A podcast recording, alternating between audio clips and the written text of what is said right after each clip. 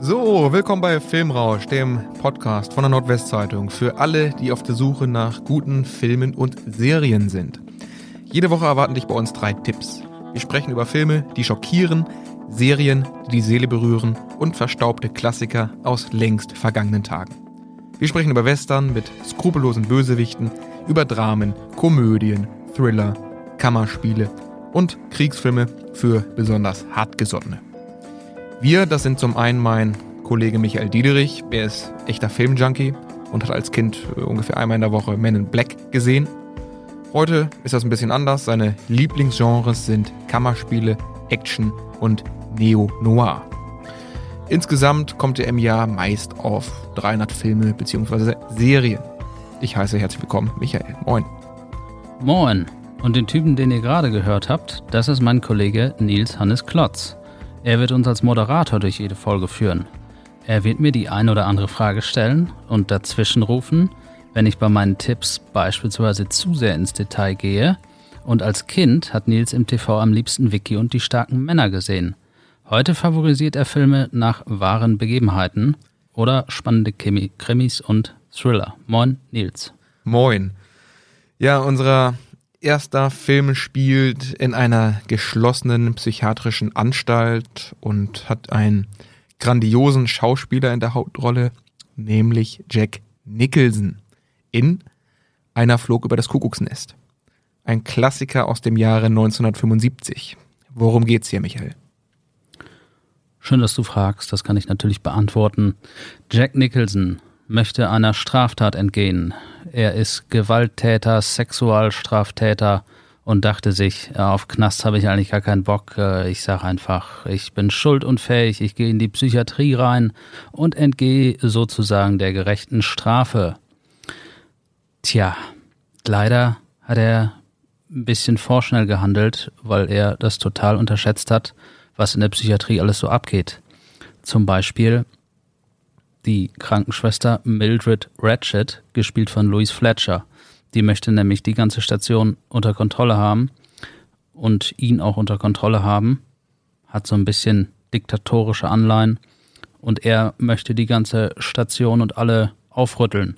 Er bringt den Insassen, sage ich jetzt mal, Basketballspielen bei, Kartenspiele werden gespielt, Wetten werden gemacht. Er bringt so richtig Schwung rein in den Laden. Nur leider funktioniert das nur zeitweise. Denn in der Psychiatrie wird mit Elektroschocktherapie gearbeitet. Das heißt, psychische Erkrankungen sollen angeblich dadurch weggehen, dass man einen Stromschlag bekommt. Und dies passiert unter anderem auch dem Hauptdarsteller, gespielt von Jack Nicholson. Okay, das ist ja schon mal ein sehr interessanter Eindruck. Wir haben jetzt hier in unserem Podcast zum ersten Mal einen Klassiker und wir sind hier in der vierten Episode. Was ist das denn für ein Klassiker? Ist das eher so ein Nischenfilm aus der verstaubten Kiste in der Ecke oder ist der immer noch nach fast fünfzig Jahren frisch und essentiell für echte Filmegucker und Filmjunkies? Ja, da muss ich ja auch mal selber sagen, Klassiker, ich höre das so oft, ah, hast du den Film schon gesehen, musst du noch nachholen.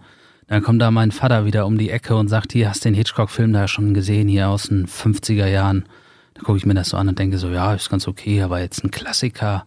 Würde ich mir jetzt auch nicht unbedingt, also fünfzig Jahre kann ja auch manchmal schon recht alt sein und ähm, dementsprechend ja, ein bisschen anders von den Sehgewohnheiten. Ja, klar, und dann guckt man sich das an in der Liebe zu seinem Vater zum Beispiel und sagt ihm dann, ja, boah, kommt man machen, ne? Und dann denke ich aber so insgeheim, ja, ein Klassiker. Und das ist hier jetzt anders?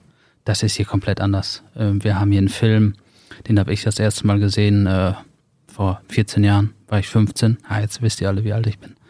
Und da hatte ich noch nicht allzu viel mit Filmen zu tun. Man glaubt es zwar nicht, aber es ist eher eine Entwicklung der letzten anderthalb Jahrzehnte. Damals habe ich gerne Filme geguckt, aber nicht in diesem Überfluss wie heutzutage. Es gab auch einfach noch nicht so einen einfachen Zugang mit den ganzen Online-Datenbanken.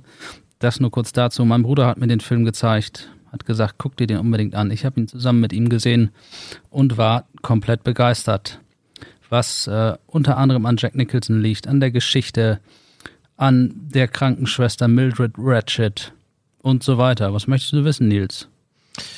Ich möchte, ich war gerade eigentlich sehr interessiert beim Zuhören, also Jack Nicholson, da bin ich auch immer begeistert, vor allen Dingen ähm, erinnere ich mich da auch an die Szene, wie heißt denn der Film jetzt noch, wo Leonardo DiCaprio und Matt Damon auch äh, ah, mit Departed. Departed, Departed unter Feinden, da hat er auch mit ja. seiner Mimik und so weiter überragend. Ja, ja aber ähm, kommen wir mal zur nächsten Frage ähm, und zwar geht's in den Kritiken über den äh, Film, habe ich mir nämlich vorab angeschaut, viel äh, um die Rolle von den Geisteskranken, die dort in dem Film eine große Rolle spielen. Vielleicht kannst du das ja mal ein bisschen genauer erklären, warum das so ein Thema ist. Also würdest du sagen, der Erfolg des Films beruht oder basiert auf Kosten der Geisteskranken? Würde ich so nicht sagen. Also ich würde sagen, es fehlt an einigen Stellen das Feingespür für die Figurenentwicklung. Einige Figuren werden etwas reduziert auf ihre psychische Erkrankung, was unglücklich äh, gewählt wurde von Regisseur Miloš Forman, der danach übrigens keinen geilen Film mehr gemacht hat. Und in den Hauptfiguren und in den tragenden Nebenrollen, wenn man das so nennen kann, wurde aber alles richtig gemacht. Da ist das Feingespür drin. Einige Nebenfiguren sind ein bisschen reduzierter Art und Weise dabei. Das ist aus heutiger Sicht nicht so ideal. Okay, den Erfolg hatten wir gerade angesprochen. Und zwar war der Erfolg ziemlich äh, groß. Der Film war ziemlich erfolgreich. Hat fünf Oscars bekommen in fünf verschiedenen Kategorien. Kannst du ja vielleicht auch nochmal ein bisschen genauer ausführen. Genau. Filmfreaks nennen das, äh, er hat abgeräumt in den Big Five. In den wichtigsten fünf Kategorien bei den Academy Awards. Bester Film, beste Regie, bestes Drehbuch, bester Hauptdarsteller an Jack Nicholson, beste Hauptdarstellerin wurde Louise Fletcher für die Darstellung der Krankenschwester Mildred Ratched. Eines der ikonischsten Bösewichte übrigens, by the way. Und das passiert nicht allzu häufig. Dieser Film, danach gab es in den neunzigern nochmal Schweigen der Lämmer, die auch die Big Five gewonnen haben. Und das war's. Hat seitdem keiner mehr geschafft. Alle Filme, die danach kamen, drei, vier, zwei Oscars in den Hauptkategorien. Doch die Big Five hat seit Schweigen der Lämmer keiner mehr gewonnen. Deshalb ist das schon ein dickes, fettes Markenzeichen. Gut, dann fassen wir noch einmal zusammen. Einer flog über das Kuckucksnest, Tragikkomödie aus den U S A mit äh, hundertdreiunddreißig Minuten Spiellänge, über zwei Stunden also. F S K zwölf, ähm, basieren tut der Film auf dem gleichnamigen Roman des U S-Schriftstellers Ken Kesey, der interessanterweise selbst als Aushilfspfleger in einer psychiatrischen Anstalt mal gearbeitet hatte. Ja, wo kann ich mir den Film zu Gemüte führen? Wahrscheinlich per D V D oder Blu-ray, richtig? Richtig, ich habe vorhin noch in die Datenbank geguckt, da ist er nicht drin. Und also Datenbanken meinst du ähm, Streaming-Anbieter? Genau, ich meine nicht die N S A-Datenbanken oder sowas. Okay. Wie würdest du den Film bewerten? Der Film bekommt acht Komma acht Punkte. Er ist super, hat in den Hauptrollen eine überragende Besetzung. Er setzt das ganze Thema in der psychiatrischen Anstalt auf die Karte, auf die Filmkarte sozusagen. Und er ist für mich ein zeitloser Klassiker. Und das war's. Warum nur acht Komma acht Punkte? Ich glaube, also du hattest mir ja vorab mal gesagt, das ist so einer deiner stärksten Filme, die du eigentlich jemals gesehen hattest. Da hatte ich jetzt ein bisschen mehr erwartet in der Bewertung. Was also, bist du eigentlich, Werner? Bist du so einer, der früher seine Arbeiten wiederbekommen hat, so in der Schule, und dann stand da irgendwie eine eins minus und du hast gesagt, ey, was ist aber auch nicht so gut, eine eins minus. Nee, ich will einfach wissen, was da fehlt. Also gibt es bei dir überhaupt einen Film, der zehn Punkte bekommen würde? Oder ist das einfach so ein äh, Prinzip von dir nach dem Motto, zehn verteile ich nicht? Eine zehn hat bisher keinen Film bekommen, aber es gibt wohl welche, die haben neun Komma fünf. Für mich gibt es den perfekten Film noch nicht. Also es gibt fast in jedem Film immer ein kleines Manko oder so ein bisschen was, was mir noch fehlt. Ich, ich fände es auch komisch, wenn ich zehn von zehn geben würde.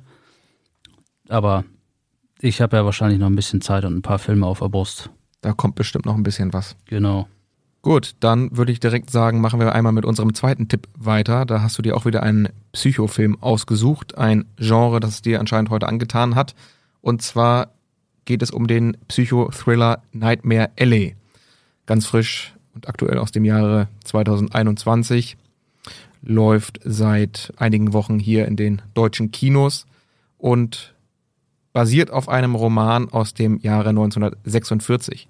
Ist sogar jetzt also auch schon zum zweiten Mal verfilmt. Worum geht's da?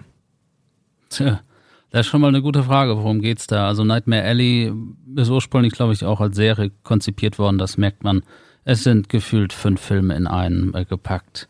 Ich sag mal, die grundlegende Geschichte ist, man folgt ähm, dem Schauspieler Bradley Cooper, wie er gerade in einem Zirkus der Kuriositäten so einen ganz verrückten Jahrmarkt äh, einschlägt. Er ist pleite, hat keine Kohle und möchte da erstmal ein bisschen Geld verdienen und wendet sich an ein paar Mitarbeiter, die da verschiedene Stände betreiben. Wir haben eine Frau, die mehrere zehntausend Volt überlebt scheinbar. Wir haben einen ganz starken Typen. Wir haben ein scheinbar Monster, was unten im Käfig lebt. Es gibt sozusagen ganz viele komische Gestalten auf diesem Jahrmarkt. Und Bradley Cooper möchte erstmal ein bisschen Geld verdienen und stößt dann auf einen Mentalisten. Jemand, der Gedanken lesen kann. Und das wird dann nach und nach seine neue Stärke. Er kann sozusagen irgendwann Gedanken lesen und möchte eine Karriere als Mentalist anstreben. Und das ist jetzt erstmal die Rahmenhandlung des ersten Films von fünf sozusagen. Dann äh, driftet es ziemlich weit ab, dann kommt da noch eine Crime-Geschichte mit rein, dann wird hier ein bisschen rumgemetzelt, da gibt es ein bisschen Sex zu sehen, also von allem irgendwas. Ich möchte da auch nicht zu viel verraten. Er hat eine immense Laufzeit. Das wäre so erstmal im Grunde der Plot. Okay, du hast jetzt gerade schon gesagt, Film, fünf Filme in einem. Ich muss auch sagen, hört sich eigentlich ganz interessant sein, wie du das so gerade erzählt hast. Allerdings, ich habe den Kino, äh, Film auch im Kino angesehen, zweieinhalb Stunden Länge und ähm, ja, ich musste mich da teilweise echt bemühen und anstrengen, äh, konzentriert zu bleiben und auch dran zu bleiben an der Story. Ähm, ja, gerade weil es kein Film ist, der so vor Überraschungsmomenten strotzt, sage ich mal. Warum würdest du ihn trotzdem, trotzdem empfehlen? Nun gut, wir haben hier einen super Cast. Bradley Cooper, oft für einen Oscar nominiert. Ob es jetzt Silver Linings ist, ob es jetzt als American Sniper ähm, war oder American Hustle. Er, sch- er scheint es mit American im Filmtitel zu haben und ist auch häufig Produzent. Wäre Joker bester Film geworden, hätte er seinen ersten Oscar bekommen. Wir haben ihn in der Hauptrolle super besetzt. Dann haben wir Ron Perlman, bekannt aus Hellboy, spielt auch mit, und Rooney Mara, David Strathern, wir haben Kate Blanchett, wir haben sozusagen einen riesigen Cast von Hollywood A-Listern, die sonst maximal zu zweit zeitgleich in einem Film sind. Hier hast du sozusagen einen super Cast, du hast eine super Ausstattung. Ich habe selten einen Film in den letzten Jahren gesehen, der auf so tolle Sets setzt und ein so tolles Set-Design hat. Alles wirkt sehr handgemacht, wenig Greenscreen. Und dafür ist auch Regisseur Guillermo del Toro bekannt, der vor ein paar Jahren für Shape of Water Oscars einheimste. Und er setzt immer auf sehr nahbare Sets. Und alles geht natürlich in so ein bisschen so eine schaurige, gruselige Richtung. Das ist aber schon die größte Stärke. Ich finde die Optik und die Darsteller. Und dass es einfach so heraussticht. Die äh, Filme von Guillermo del Toro sind immer was ganz anderes. Und Shape of Water, sein Oscar-Film, war okay. Nightmare Alley hat mir besser gefallen sogar noch, weil er noch ein bisschen eine düstere Note hat und weil er dieses ganze Jahrmarkt-Feeling, äh, was, was wir alle kennen von früher als Kinder, Dosen werfen, Zuckerwatte, Autoscooter, natürlich mein Lieblingsgeschäft. Und er zeigt dieses ganze Feeling. Ich habe es mitgefühlt. Ich fand, die erste Stunde war überragend. Es wirkte alles so schön, wie eine eigene Welt. Aber auf jeden Fall nicht bunt, sondern alles sehr, sehr düster. Genau, eine sehr düstere Optik. Du hast ja auch so einen Jahrmarkt der Kuriositäten. Und das merkst du schon. Sonst würde ich sagen. Aber du hast jetzt alles, was positiv ist, überwiegend an den Schauspielern und an deiner Optik so festgemacht. Genau. Würdest du dann sagen, inhaltlich schwächelt der Film oder wo siehst du die Schwächen? Inhaltlich, also als Schwäche würde ich das nicht bezeichnen, weil, die Drehbuch, weil das Drehbuch schon sehr vielseitig ist und sehr viel anbietet. Aber da hätte man an der einen oder anderen Stelle noch ein paar Schrauben anders drehen müssen. Man hätte zum Beispiel sagen können, der Fokus liegt auf dem Jahrmarkt. Wir drehen jetzt äh, mal einen fünfundneunzig-minütigen Spielfilm auf so einem komischen Jahrmarkt. Das hätte mir gereicht. Das wäre alles viel reduzierter. Man hat so ein bisschen die Enge des, des Jahrmarkts und die komischen Typen. Das wäre so eine Möglichkeit gewesen, wie du aus Nightmare Alley noch mehr aus dem Potenzial hättest herausschöpfen können.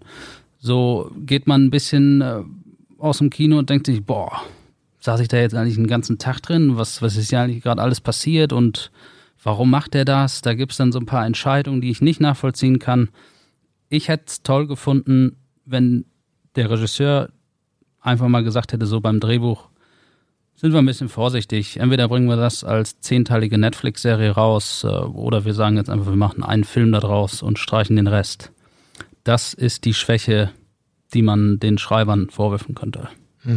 Und bei den Pointen muss man ja als Betrachter schon relativ aufmerksam sein, wenn ich das so recht erinnere. Wie meinst du das? Naja, da waren ähm, einige Andeutungen in dem Film zu sehen, also und die waren halt wichtig dafür, dass man die Story auch im Endeffekt verstanden hat. Klar, man muss ja aufmerksam einen Kinofilm gucken. Okay, das äh, ist Voraussetzung. Vielleicht lag es auch daran, dass ich einfach an dem Tag schon ein bisschen müder war und ähm, das einfach so in Erinnerung behalten habe, dass man sich doch schon ähm, ganz gut konzentrieren muss und das jetzt nicht so ein Film ist, wo man sich so denkt, okay, da setze ich mich jetzt mal entspannt rein und äh, ja. Aber wir haben ja die Situation, dass wir beide diesen Film gesehen haben und auch noch relativ zeitnah. Was würdest du denn sagen, was hat dir denn nicht gefallen? Ist es einfach die Laufzeit? War es alles zu breit geplätschert und zu viel Handlung auf einmal? Was würdest du denn sagen, wo liegen die Schwächen? Ja, was mir nicht gefallen hat, das ähm, habe ich ja gerade schon angedeutet, und zwar, dass der Film recht lange geht, zweieinhalb Stunden, und mir ist es dann mit der Zeit einfach ein bisschen zu anstrengend gewesen, so die ganze Zeit da konstant konzentriert bei der Story zu bleiben. Ja. Ähm, ich bin so gedanklich teilweise ein bisschen abgeschweift, habe ich gemerkt, und wollte eigentlich schon rausgehen, ähm, was ich natürlich nicht, nicht gemacht habe, aber ja, vielleicht kannst du das Gefühl so ein bisschen nachvollziehen. Kann ich voll und ganz verstehen. Ich meine, wo dann ein neuer Handlungsschritt aufgemacht wird, da muss man dann erst wieder reinkommen in diese ganze neue Geschichte. Dann wird da wieder der alte Handlungsstrang geschlossen. Es kommt noch ein neuer Handlungsstrang. Also ich würde sagen, der Film hat erhebliche Herzrhythmusstörungen. Also es geht rauf, runter, rauf, runter, aber man hat äh, kein, keine stringente Handlung, die sich von Anfang bis Ende durchzieht. Deswegen habe ich mich auch gewundert, dass du gesagt hast, lass den mal auf die Liste nehmen. Ja, trotzdem. Ich, ich halte den trotzdem für einen guten Film. Okay. Kannst ja gleich nochmal in der Bewertung niederschlagen lassen. Aber erst nochmal kurz zu den harten Fakten. Nightmare Alley, U S-amerikanischer Film aus dem Jahr zwanzig einundzwanzig, ab sechzehn Jahren freigegeben. hundertfünfzig Minuten Spielzeit und seit einigen Wochen eben im Kino zu sehen und dann wahrscheinlich, oder klar, wie es immer ist, bei D V D, Blu-ray und irgendwann dann auch auf den Streaming-Anbietern zu sehen. Aber jetzt mal zu der Bewertung. Ich gebe sieben Komma sieben Punkte. Er hat viele Stärken, ein paar Schwächen, sodass es insgesamt für mich trotzdem noch ein Kinoerlebnis war. Den muss man auf jeden Fall aufgrund der Ausstattung im Kino sehen. Ich glaube, auf der Heimkinoleinwand schockt er nicht so. Okay, also muss man noch die Gunst der Stunde ergreifen und die Kinos besuchen für diesen Film. Genau, er läuft dann noch im Casablanca. Genau, in Oldenburg. Ja, dann haben wir jetzt heute gar keine Serie mehr hier auf dem Zettel, sondern noch einen dritten Film, eine Dokumentation über Pinguine. Allerdings nicht die schwarz-weißen Meeresvögel aus der Antarktis, nein. Aber ein bisschen kalt wird's trotzdem. Es geht nämlich um die Sportart Eishockey. Und zwei Länder spielen in dieser Doku eine besondere Rolle. Nämlich, Michael, welche Länder sind das? Russland und Amerika. Es könnte nicht aktueller sein. Wir haben eine brandaktuelle Thematik. Dieser ganze kalte Krieg und Amerika, Russland, die ewigen Rivalen, und die Doku Red Penguins zeigt das alles. Die Doku ist schon ein paar Jahre älter, würde ich sagen. Ist jetzt vor ein paar Jahren erschienen. Also fasst es sozusagen nicht den aktuellen Konflikt in der Ukraine mit auf. Es geht um Eishockey in den neunziger Jahren. Nach dem Zerfall der Sowjetunion haben sich die Besitzer der Pittsburgh Penguins, einem amerikanischen N H L-Team, gedacht, Moment, die Russen, die haben doch super Eishockeyspieler, da müssen wir auch noch ein paar abgrasen für unsere super Eishockey-Liga. Deshalb haben sie in Moskau sozusagen die ehemaligen Nationalspieler unter Vertrag genommen und die einfach Red Penguins genannt. Es war sozusagen ein Unterteam der Pittsburgh Penguins und dort waren alle Russen versammelt. Und das Witzigste ist, da haben die dann einen Marketingmanager aus Amerika hingeschickt, der Eishockey in Moskau beliebt machen sollte, wo ich mich gefragt, ähm, Moment mal, Eishockey in Russland? Das ist doch deren Supersportart.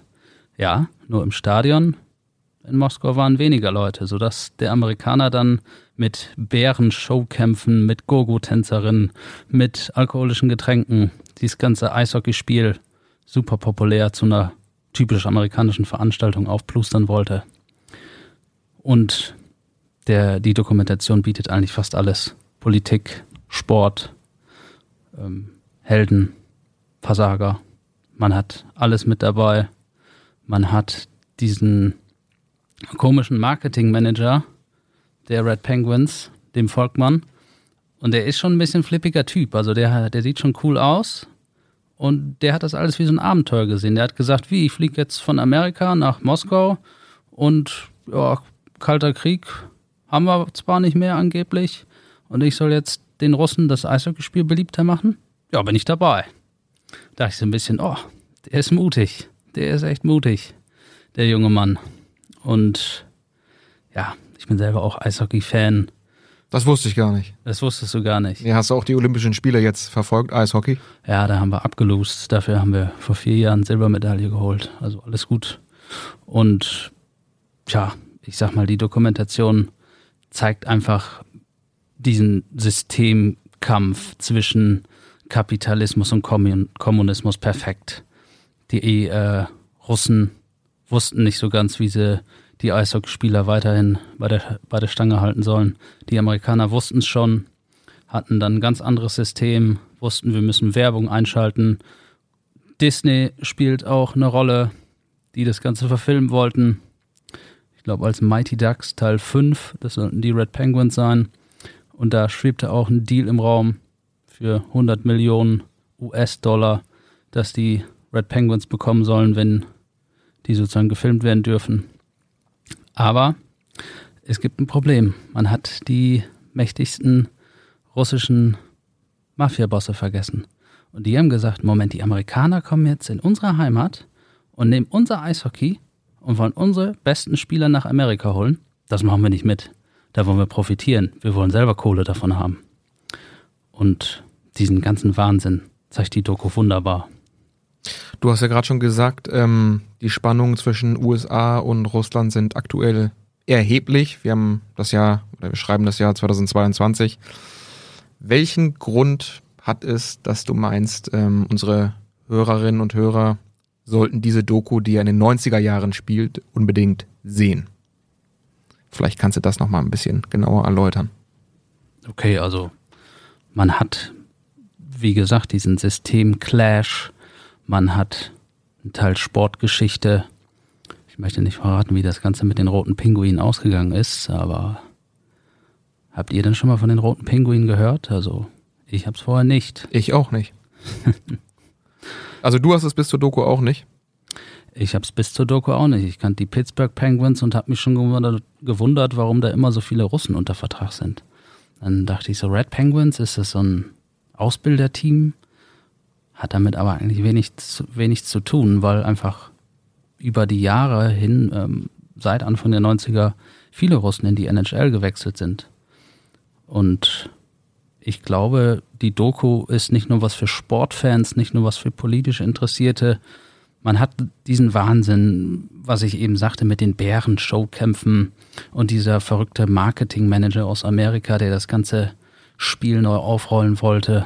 Es zeigt einfach, wie verrückt das Ganze war. Und auch wie traurig. Das kommt leider im letzten Drittel. Möchte ich nicht zu viel verraten, aber mit der russischen Mafia spielt man nicht.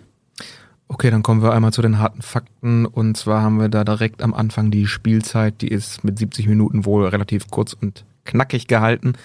Regisseur ist Gabe Polsky. Ähm, ja, interessant in diesem Zusammenhang ist mit der Doku seine Herkunft. Ähm, er ist nämlich Sohn sowjetischer Einwanderer und wuchs aber in den U S A auf, in Chicago. Zu sehen ist die Doku bei Amazon Prime aktuell. Ähm, kürzlich hatte ich sie auch mal entdeckt bei einer Mediathek, und zwar äh, der Mediathek von Dreisat.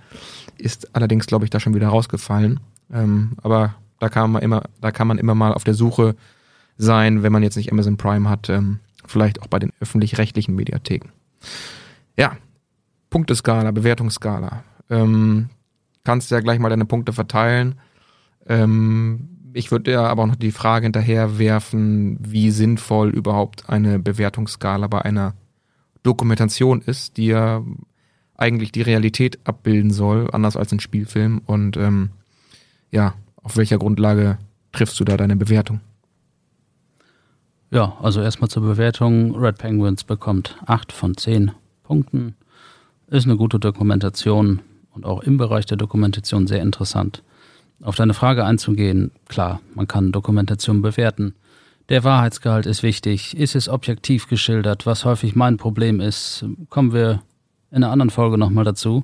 Da hat es eine Dokumentation nämlich tatsächlich geschafft, nicht neutral zu sein, sondern eine bestimmte Haltung einzunehmen. Das gefällt mir nicht. Ich, ich hab's gern nüchtern, ich hab's gern sachlich. Und man überlegt sich selbst, wie das denn gewesen sein kann. Das wird dann untermauert durch Fakten, durch Berichte, durch Aufnahmen von damals. Und das macht für mich eine gute Dokumentation aus. Zusätzlich brauche ich interessante Neuigkeiten. Also ich brauche sozusagen coole News und den neutralen Blick. Ja, dann war's das mit unserer heutigen vierten Episode von Filmrausch. Mir hat's wie immer Spaß gemacht. Ich rege hier nochmal an, äh, an unsere Hörerinnen und Hörer, wenn Sie, wenn ihr Fragen habt, dann schreibt uns gerne eine E-Mail, entweder an meine E-Mail-Adresse nils punkt klotz at n w z medien punkt d e, nils, N-I-L-S, K-L-O-T-Z, at n w z medien punkt d e oder an die E-Mail-Adresse meines Kollegen, die da lautet michael punkt diederich, Diederich wird geschrieben D-I-E, D-E-R-I-C-H und dann at n w z medien punkt d e. Okay, bis dahin und wir freuen uns, wenn Sie wieder einschalten. Bis dann.